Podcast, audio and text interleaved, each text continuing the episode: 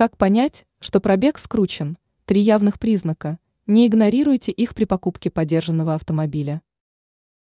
Некоторые водители принимают решение скрутить пробег автомобиля. Делают они это для того, чтобы выгодно продать машину. Покупатель, поверивший в то, что транспортное средство пробегало не очень много, явно переплатит. Как же не попасться на удочку недобросовестного продавца? Ответ прост. Нужно выяснить, нет ли признаков скрученного пробега.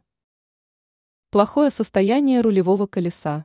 Если оплетка руля является потертой или даже сильно поврежденной, то это явный повод задуматься, передают тут новости.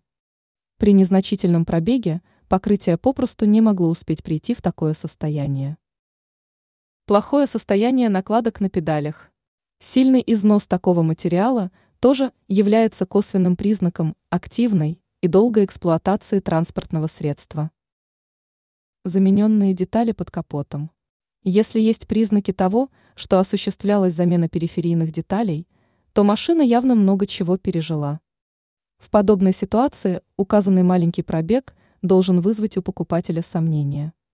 Ранее мы рассказали, зачем водителю нужно растительное масло зимой.